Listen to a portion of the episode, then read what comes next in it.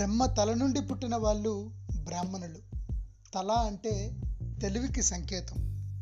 బ్రహ్మ బాహువుల నుంచి పుట్టిన వాళ్ళు క్షత్రియులు. బాహువు అనేది ధైర్య సాహసాలకు సంకేతం. బ్రహ్మ ఉదరం నుంచి పుట్టిన వాళ్ళు వైశ్యులు. పొట్ట అంటే ఆకలికి సంబంధించినటువంటి విషయం.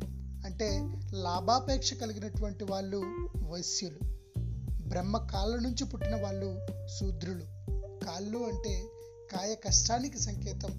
వృత్తులను నమ్ముకొని బ్రతికేటువంటి వారంతా కూడా శూద్రులుగా వర్గీకరించబడ్డారు. ఈ కులాలు ఏవైతే ఉన్నాయో పూర్తిగా వారి స్వార్థం కోసం నిర్ణయించబడినవి. బ్రహ్మకి పుట్టిన వాళ్ళు బ్రాహ్మణులు కావచ్చు కానీ బ్రాహ్మణులకు పుట్టిన వారు బ్రాహ్మణులు కారు. ఎవరైతే బ్రహ్మ జ్ఞానం కలిగి ఉంటారో వారే ముమ్మాటికి బ్రాహ్మణులు అవుతారు బ్రహ్మ బాహువుల నుంచి పుట్టిన వారు క్షత్రియులు కావచ్చు. కానీ క్షత్రియులకు పుట్టిన వారు క్షత్రియులు కారు. ఎవరైతే ధైర్య సాహసాలు కలిగి ఉంటారో వారే క్షత్రియులు అవుతారు.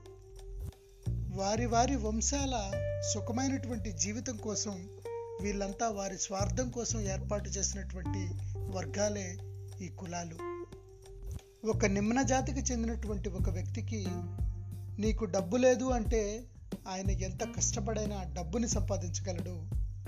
నీకు చదువు లేదు అంటే ఎంత శ్రమ కోర్చైనా మంచి ఉన్నతమైన చదువులు చదవగలడు.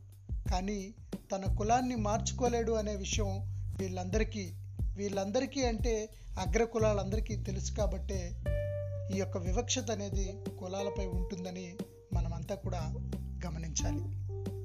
చిన్నప్పటి నుంచి మనకి గురువులు చెప్తున్న పాఠాలు మనకు గుర్తుండవు కానీ ఎవ్వరూ చెప్పనటువంటి ఒక అంశం మనం ఇప్పటికీ ఫాలో అవుతుంటాం. అదేంటంటే ఒక నిమ్న జాతికి చెందినటువంటి వారి ఇంటికి వెళ్ళి భోజనం చేయాలంటే ఇప్పటికీ మనం ఆలోచిస్తాం.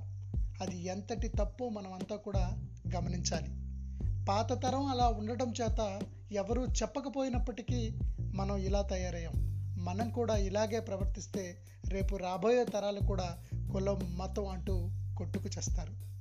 ఈ వివక్షత అనేది పెరగకుండా ఉండాలంటే ఈ వివక్షతకు తెర దించాలి అంటే మనం వందకి వంద శాతం మారాల్సినటువంటి అవకాశం ఎంతైనా ఉంది.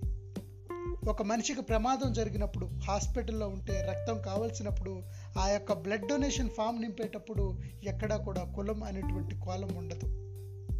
మనిషికి మనిషే తోడవుతాడు తప్ప ఈ కులాలు మతాలు ఏవి కూడా మనతో రావని మనమంతా కూడా గమనించాలి. జై హింద్.